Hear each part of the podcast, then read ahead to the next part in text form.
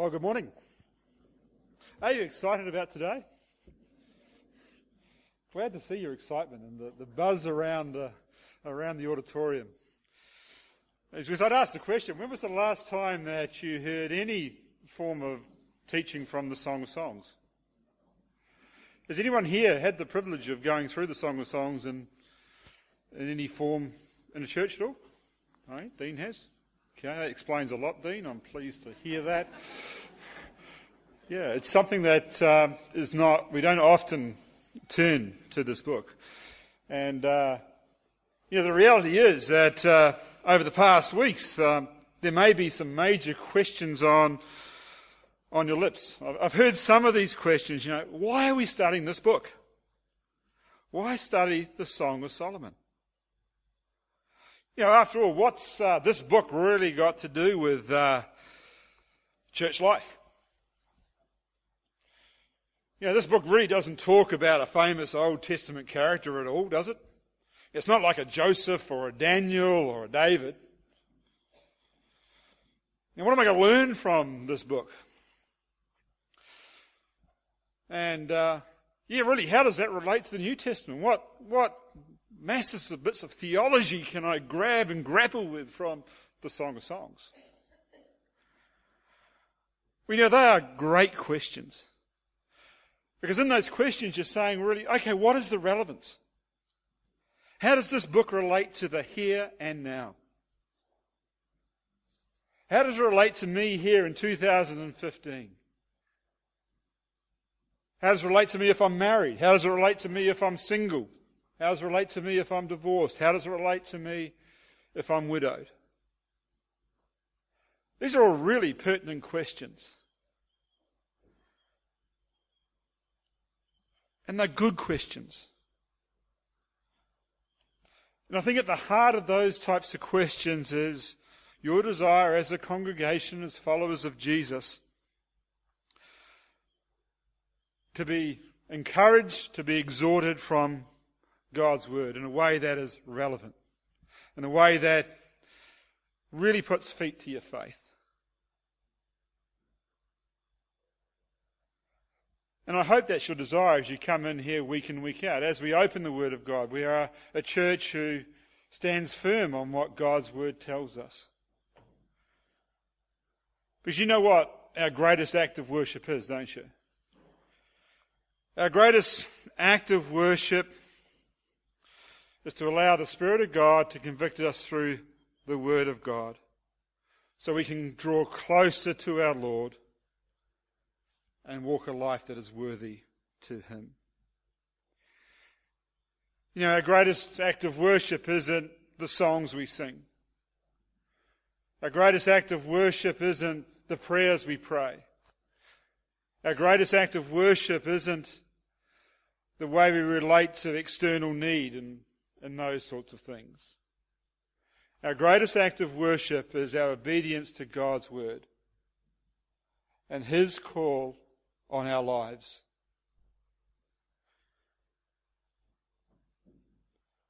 Because when we're obedient to God's word, it changes us and it transforms us. The Spirit of God grabs hold of these words and makes it alive and active.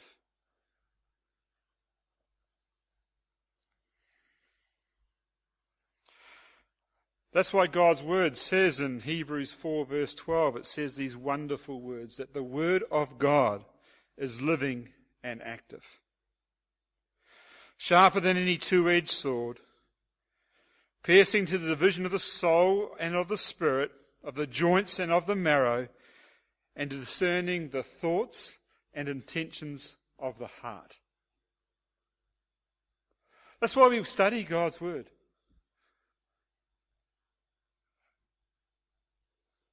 Very interesting verbs as you look through this verse. You'll see firstly that God's word is what? Living and active. We all know this from Sunday school, this verse. God's word is living and active. I would suggest to you God's word is only living and active when you read it. It's not something you place on the shelf over here. Close it. And say, that's now living and active. It's transforming me. It's emanating some truth to me from one position to another. That's not the way it's living and active. God's Word is living and active when you pick it up and you read it and you apply what the Spirit of God convicts you over. That's the greatest act of worship. It's also interesting, isn't it? Because in that verse it describes God's word as sharper than any two-edged sword. Who hasn't in this building gone to the Word of God, seen something that you need to work on, and it really just cuts? You think, oh, the Word of God tells me not to gossip, not to be anxious. And yet, you struggle with those two aspects. But as you wrestle with God's Word by His Spirit, He will transform you. And that's the wonderful news of God's living, active Word. And it's not only that, it actually gets into the soul and it gets into the joints and in the marrow as you read through this verse in Hebrews 4:12 it's there's nothing left out. God's word is all encompassing. Designed to what? to discern the thoughts and intentions of your heart. Discerning the thoughts and intentions of your heart. That's why it's living and active. The Word of God is about transformation of the heart. It's about transforming your heart so that your actions glorify God.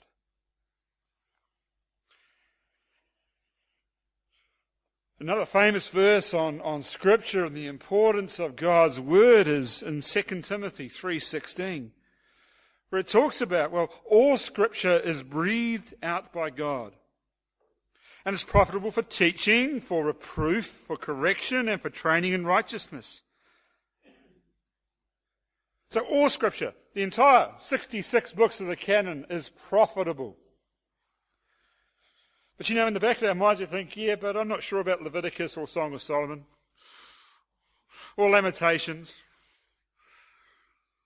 What about that Hosea character? How would you deal with that? Been told to go and marry a prostitute and let her be unfaithful, then take her back. That's not really relevant, is it? God's word tells us that all scripture is relevant. All scripture is profitable.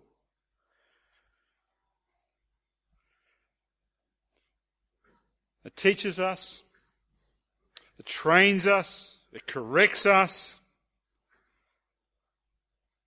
Because that's the power of the living, active Word of God. Do you believe it? Do you believe that the Word of God has that power? I hope you do. Because otherwise, what we do here on Sunday mornings is a waste of time and investment, is it not? Because we are instructed to live by the book. And that's what we want to do. You know, who hasn't read through the Song of Solomon here? Has anyone not read the Song of Solomon? Come on, be honest. Okay. Who's read it sort of like on a spot fire analysis type way, you know, like, oh, that's a bit of a funny verse, I'll read that and I'll have a giggle about that imagery. Who's done that? Yeah. You know, how often have you wanted to describe a special person in your life with a, with a, a phrase like your nose is like the Tower of Babel, you know? There's some interesting imagery in this book. And we giggle at the imagery. But you've got to realize this, that, that this book was written a very long time ago.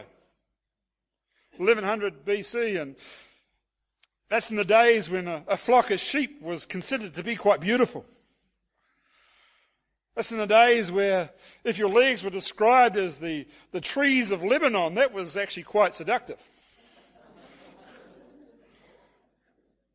you know, there's a whole lot of imagery in here that uh, we wrestle to understand in 2015 because we're not placed in the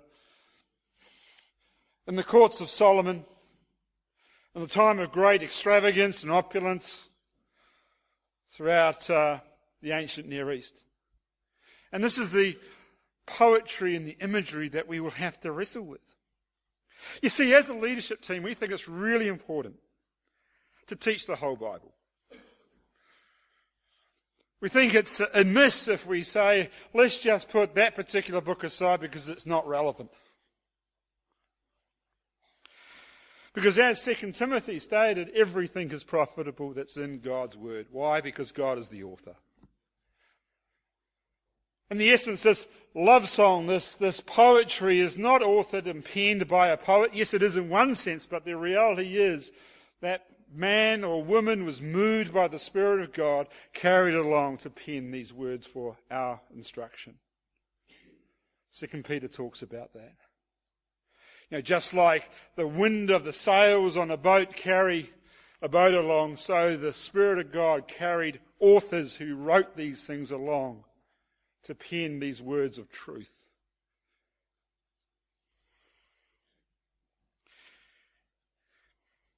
You see, we think it's very profitable in today's culture to talk about the song of songs.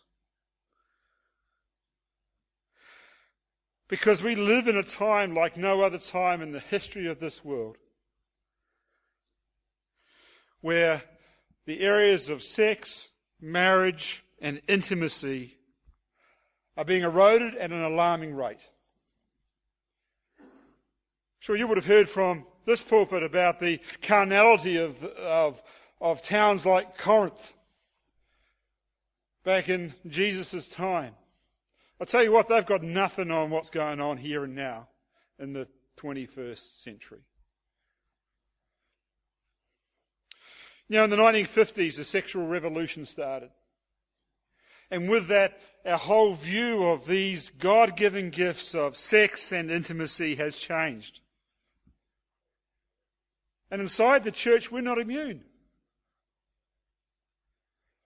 Why aren't we immune? Because we live in this culture, we see the images every day, and we are tempted by the flesh.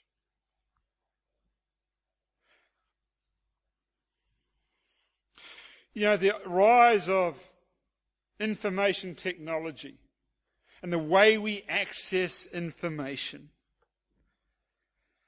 and the materialism associated with marketing campaigns and images of erotica and pleasure are constantly bombarding our society. As you walk through the supermarket shelves, you'll see images on the supermarket shelf that are designed to arouse, are designed to change your view about God's given design for sex and intimacy.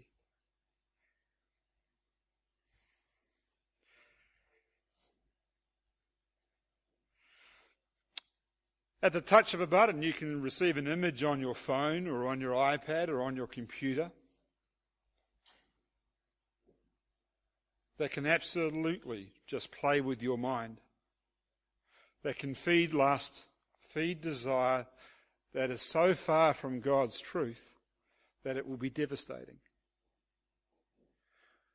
We all know of stories, don't we, inside churches where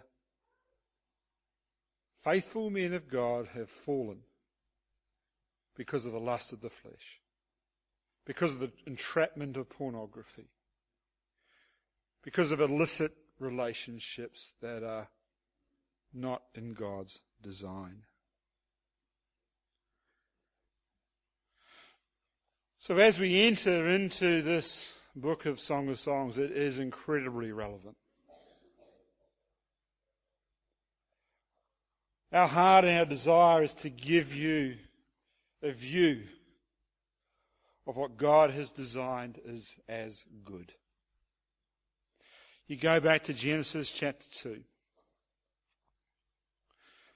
and you read these verses. It says this. So the Lord God caused a deep sleep to fall upon the man. That's Adam. Genesis 2:21. And while he slept, He took one of his ribs and he closed up the place with flesh. And the rib that the Lord God had taken from the man, he made into a woman and brought her to the man. Then the man said, Whoa, man. No, I didn't really say that, but I think if I was Adam, I might have said that. All right? If God in his perfect glory created the perfect woman, surely Adam's response would have been, Whoa, man.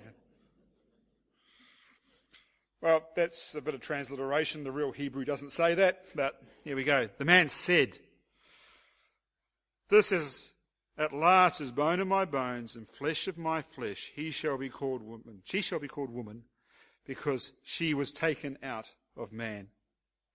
Therefore, this is the command. A man shall leave his father and his mother and hold fast to his wife and they shall become one flesh. And the man and wife were both naked and they were not ashamed. Why? Because that's the way God designed it. This mutual intimacy, this, this union of man and woman is designed to be beautiful.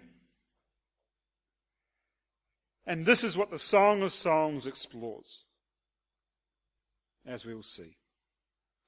And this is why we think we need to tune our hearts and minds to God's inspired word on these issues of sex, intimacy, and love. Now, this morning is going to be a little different in that I'm going to use today to give you a general introduction and overview, a bit more like a lecture on the Song of Songs. I'm going to use the time to lay a foundation because over the next three weeks we'll dive more into the book. We'll have a look at these issues in, in more depth over the following three Sundays. But today, I really want to just draw a picture for you. Lay a foundation of the importance as to why we're starting this book, which I've started to do here. What interpretation and method we're going to use as we study this book. And then answer the question, well, so what? So why should we? So that's what we're going to spend the next uh, 20 or so minutes just doing a, a broad brush overview for you. Because as was noted, as I asked the question, how many have studied the Song of Songs in, in this particular audience? Very few, right? So if I was to say to you, well, what does it mean? I would imagine out of the 300 people we've got sitting in here, we'd get 250 different versions. So we need to lay a foundation of how we're going to attack and approach the book. So if you like to turn with me to the Song of Solomon, bang smack in the middle of the Bible, after Ecclesiastes, we, we have the Song of Solomon. That's, that, that's our standard English title that we give this book. Probably a more correct title would be the Song of Songs. Uh,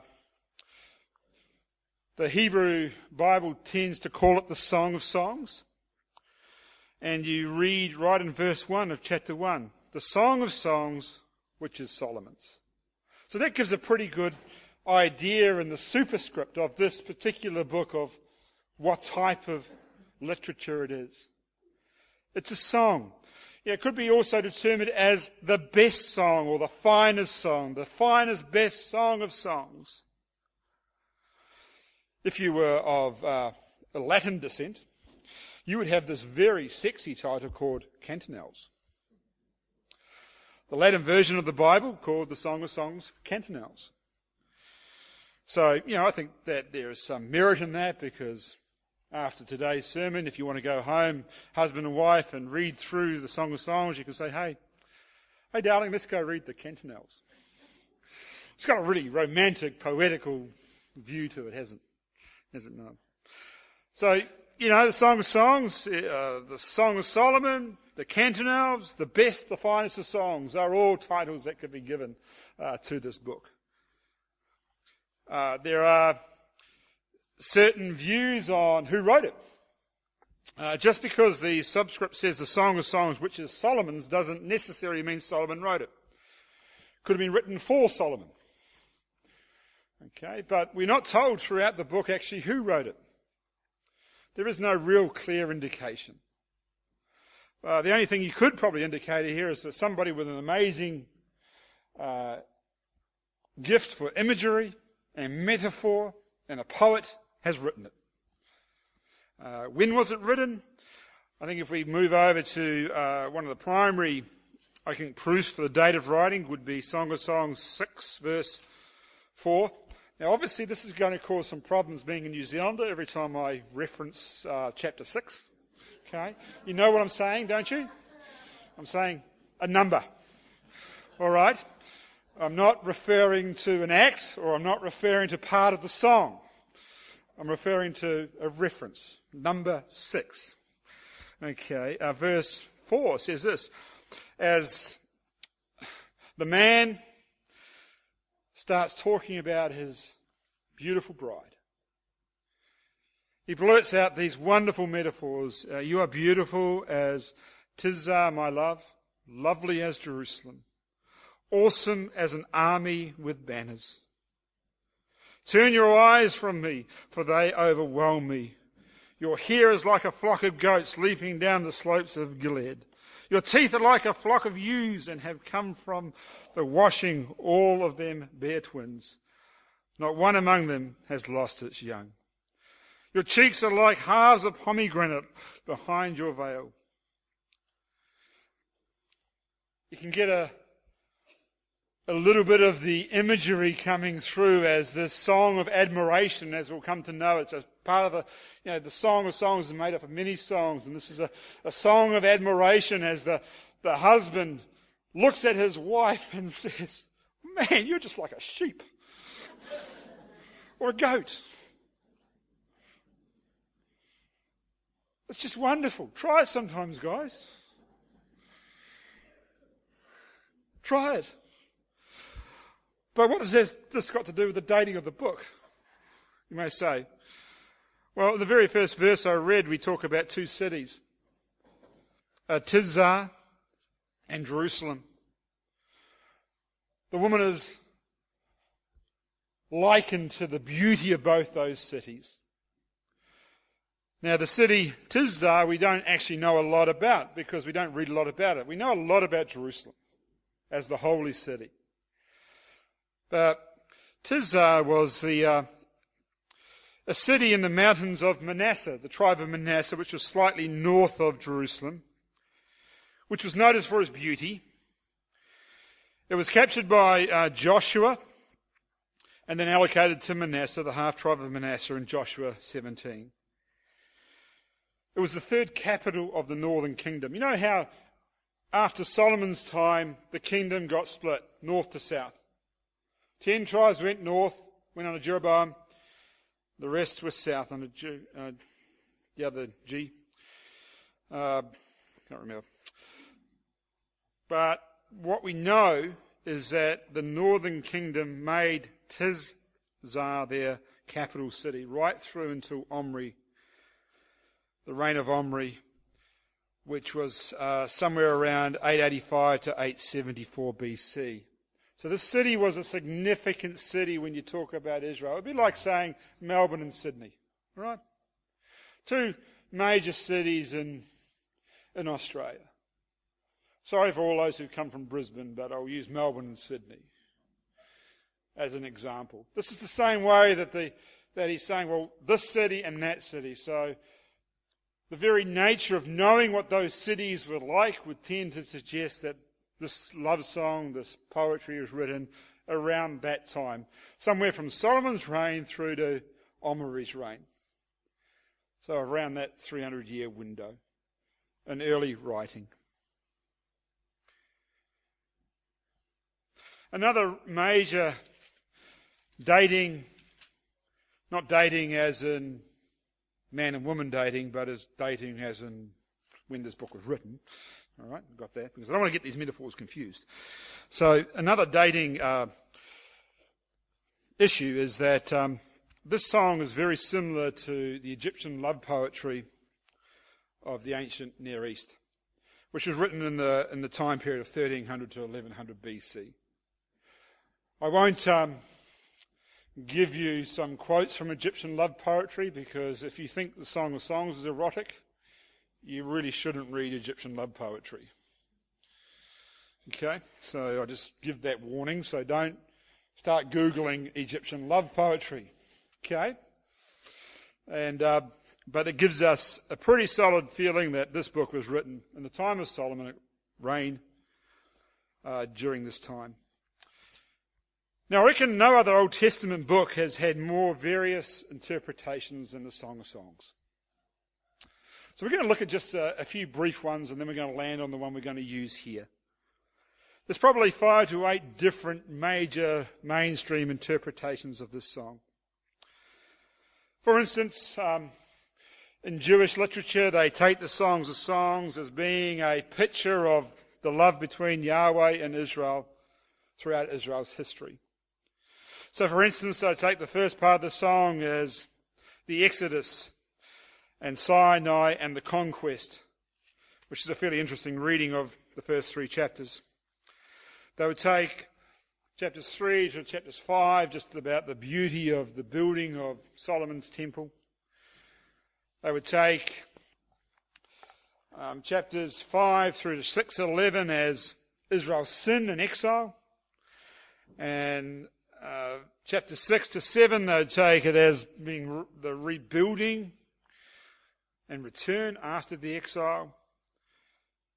And then they would look at the final chapter as being the dispersion of the Jews under Roman uh, rule and the expectation of the Messiah.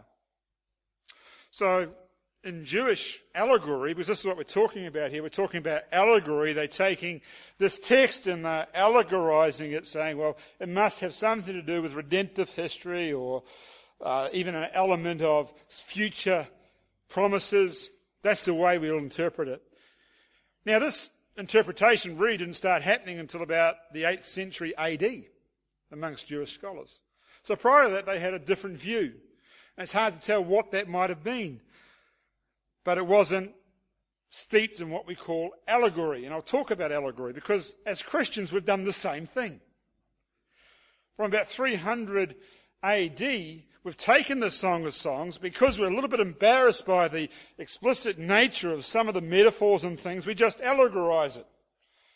And we say, well, this song must be this, and it must be that, and it must be this, and it must be that. For instance, the major allegory that comes through during that period is that this song is about the love between Christ and the church. It's a metaphor for the bride of Christ. How often have we sung the song? I won't sing it for you, I will say the words. You know, my beloved is mine and I am his, and his banner over me is love. He lifts me up in the banqueting table, and his banner over me is love. Did you guys sing that here? Yeah, we used to sing it in New Zealand too. For life of me, I could never figure out what it meant. It seemed to be a little bit of a perverse view of Christ's love for the church in the context of reading this song. It's called allegory. For instance, if you were to allegorize the Song of Songs, and we've done this uh, through Christian commentators throughout the years, the kisses that are referred to in the Song of Songs are what? Do you know? Well, the kisses are clearly got to be the Word of God. The dark sin of the girl, it's dark sin, the dark skin of the girl in chapter 1 verse 5 clearly is a sin. That's the allegory we take. Her breasts.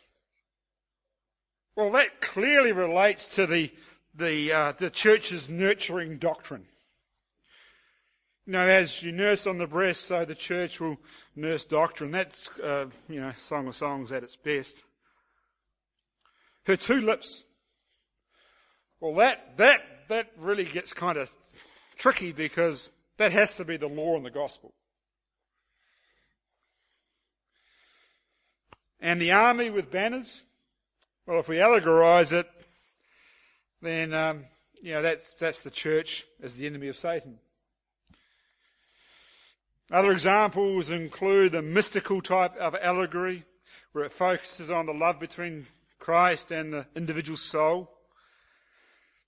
Some have even gone to as far as to say, well, this actually is a song that is of a love between Christ and the Virgin Mary. That's perverse. Some have interpreted it as a mystery of the union between the individual soul and the divine. So my question is, is an allegory the right way to interpret the Song of Songs?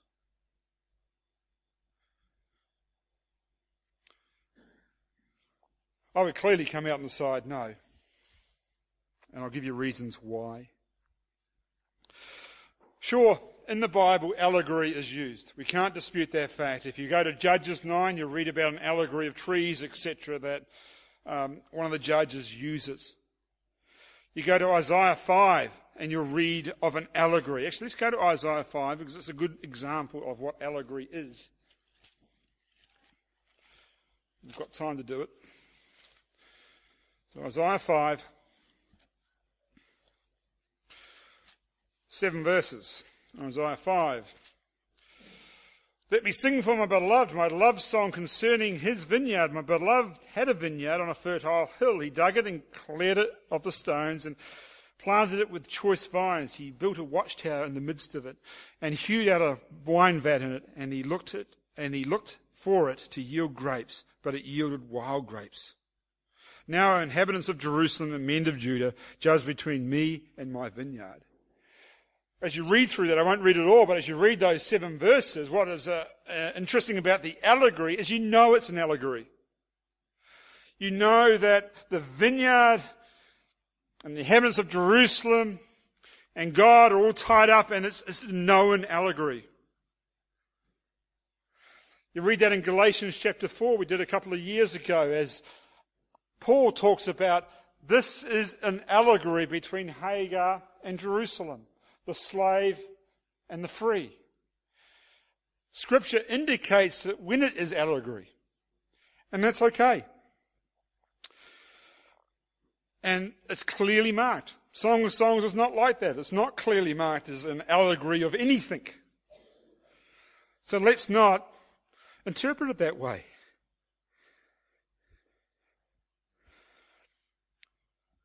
So I think we need to really think about this. We need to distinguish between allegory and allegorization. Those examples I gave you of the kiss being the word of God, the black skin being sin, that's allegorization, and it's dangerous when it comes to biblical interpretation. There's no method in it. I'll tell you why, because, because what you can do as an interpreter, if you apply allegorization, you can make the imagery of the Song of Songs really mean anything with no foundational truth behind it. And what you start doing is as you allegorize, you actually start taking the text to mean something that you've put in your own mind with your own preconceptions. There's no objective standard by which the accuracy of your interpretation can be measured. You start using allegory, you can't measure against anything. There's no other text to measure it, it's just your imagination. You know, this type of fantasy interpretation lacks objectivity as well as means of validation. Here's the object. How do we validate the data? There is nothing going on. It leads to numerous views. And really, as you allegorize, you're only limited by your own imagination. That's not how we study the Bible. That's not how we gain truth from God's Word. I'll give you an example. Let's um, just turn with me to, um, and this may may form a giggle, and it's okay. We're all grown-ups here. Let's um, go to Song of Songs, chapter four, verse five. Once again, we have the the man just admiring the beauty of the woman and uh, we have a verse, verse 4 Your neck is like the Tower of David, built in the rows of stone. On it hang a thousand shields, all them shields of warriors. Your two breasts are like two fawns, twins of a gazelle, that graze among the lilies, until the day breaks and the shadows flee. Okay, it's very poetical language, and I hear a few giggles in the congregation. That's okay. So we're not used to reading this type of stuff aloud, are we? So, you know, but if you were to allegorize this, what would you say about verse 4 or verse 5? Let me give you some attempts by some people. For instance, verse 5 talks about uh, two breasts. Now, from a Jewish perspective, you would say that they actually relate to Moses and Aaron. Or perhaps to the two tablets of the Ten Commandments. Or perhaps to some mathematical reasoning. If you're a Christian, you might say, well, uh, this may relate to the two testaments of the Christian Bible, the Old and New Testament. Uh, it may relate to the church as a whole, or it might even relate to the two ordinances of the church, you know, baptism and communion. Or it might just relate to the beauty of the church in the eyes of Christ. And as I've read through that, no one reason is more reasonable or plausible than another, correct? You can make those assumptions, but there's no foundational truth in the assumptions. You're allegorizing you're taking it away from the plain meaning of the text. I read a recently uh, a new commentary by sort of a eclectic religion, and the name of the commentary was called uh, New Age. Right? And, in, and this was a commentary on the Song of Songs, and this illustrates the point about taking allegory too far as this book meandered through uh, the thoughts about Christ, Buddha, Krishna, and the universal God, um, they absurdly arbitrated that this whole allegory, this song, was about that. There's no foundation for that. You see where I'm driving with this? An allegory that is a story that is actually intended to be read as an allegory. Generally, it tells the reader that it is an allegory, and it's very obvious and very deliberate. I think that's all I'll say on allegory at this point in time. It was the dominant view of Song of Solomon's up till about 1750 AD. All our historical commentators would take this as allegory. And uh, that's not the view we'll take here today. Another way is uh, typology. It's similar to allegory, except for typology will affirm the historical setting. They say, okay, we'll take some form of, of the historical setting, but we want to shift the interpretation to mean something around the fulfillment of Christ. So they'll take the Song of Solomon and say, yeah, we understand it's a historical book. It was written in 1100 or whatever BC, but in here there must be a double meaning. There must be a meaning about fulfillment of Christ. Once again, um, typology, you tend to get a clue on whether types are being used in the Bible because when you read the New Testament, it will say, and it was written, and this is a type of this. Nowhere in the New Testament is Song of Songs quoted. So you could take the typology and move it to one side and say, that's not a good way of interpreting uh, this song. And the other downside of typology, what tends to happen with the double meaning side of it, is they tend to focus more on the spiritual application than the literal. And that will invite the same areas, errors as when you allegorize something. Okay? A third way of perhaps um, looking at this Song of Songs is that's a drama.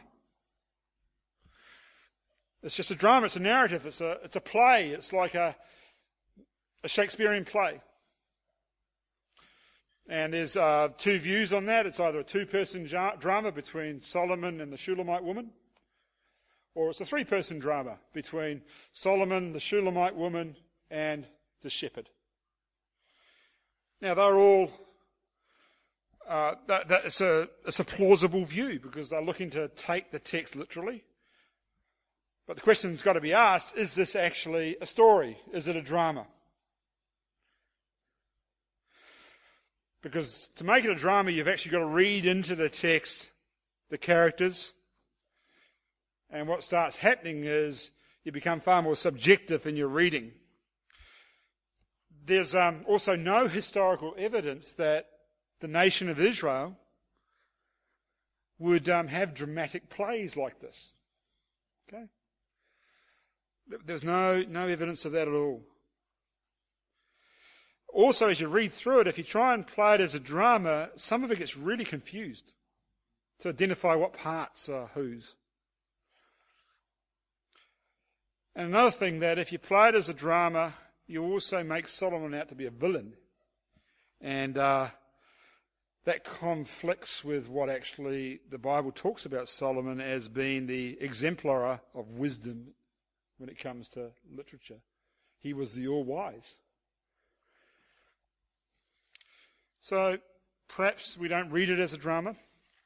I would make this suggestion that we read it as a love song. The song is poetry. As we've giggled through some of the verses today, you see wonderful imagery and wonderful metaphors.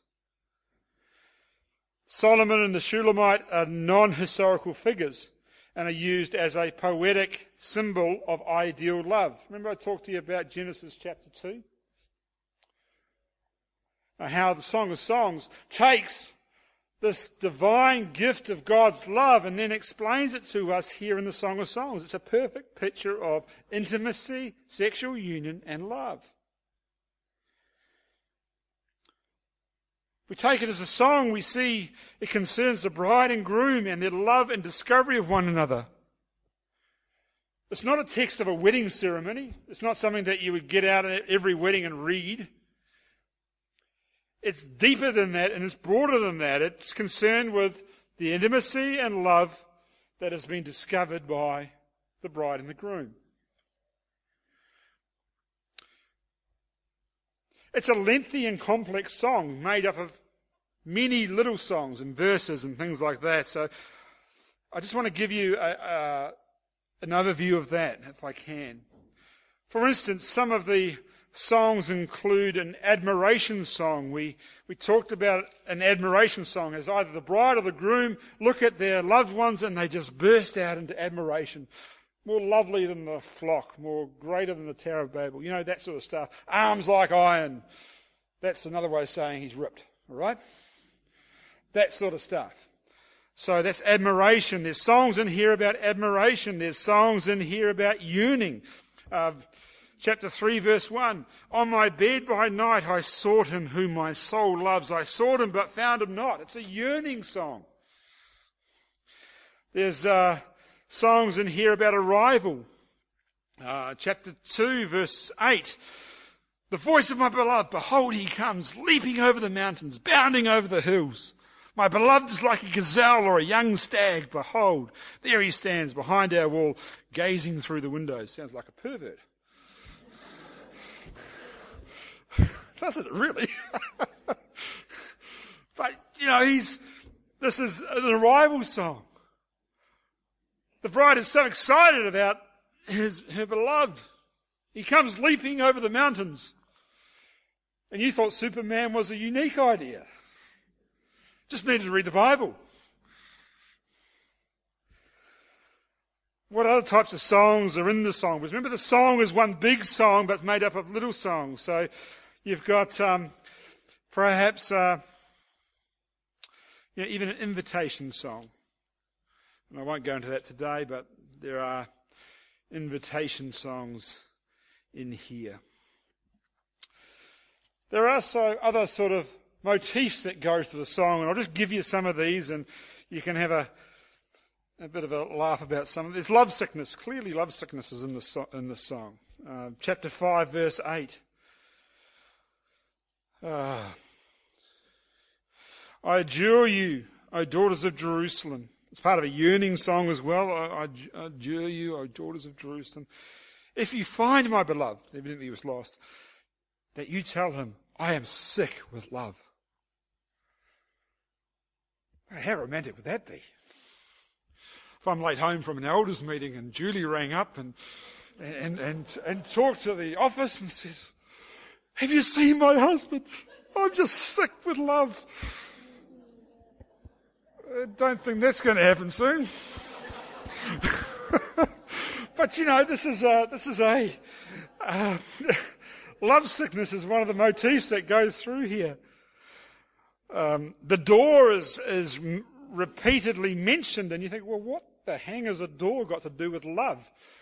Well, it's talking about the door being shut and opened. I'll leave that up to your imaginations. We'll get into that. Okay? Uh, we talk about the gazelle or stag. Okay, we talked about the gazelle leaping over different things to get to his beloved, and the stag, well, who's ever seen a stag during mating season? This is the type of imagery we're getting here. That's a motif. And then we have the kiss. The song starts with that verse. Let me kiss me with the kisses of his mouth, for your love is better than wine. We have motifs around breasts, the authority figure.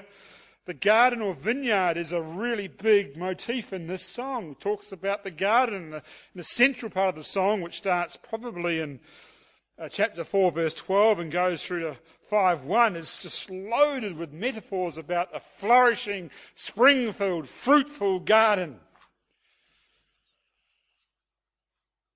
And there's other things. Uh, talks about the, the entrapment or theft of the heart, talks about horses and chariots.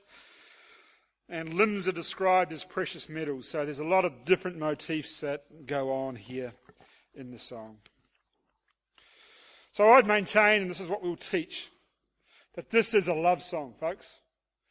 And this is a love song that has so many concrete allusions to the anatomy and physiology of the sexes and the delights of erotic love with precise references to the senses of touch, smell, taste, sight, and hearing, that you can only interpret this poetry as a literal piece of poetry designed to freshen your hearts and mind about what true love is.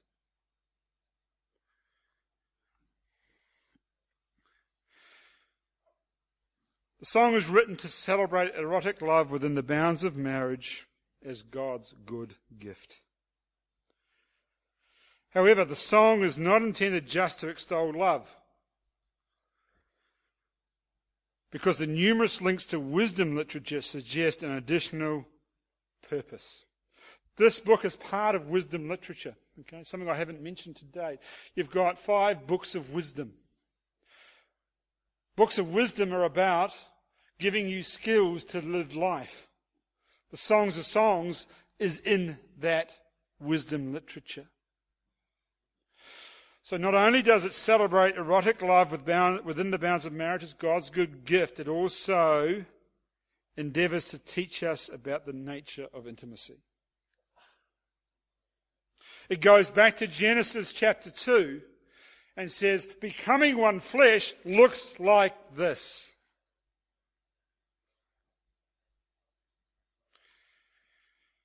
To put it bluntly, I'll conclude with this. The Song of Song is really about kisses.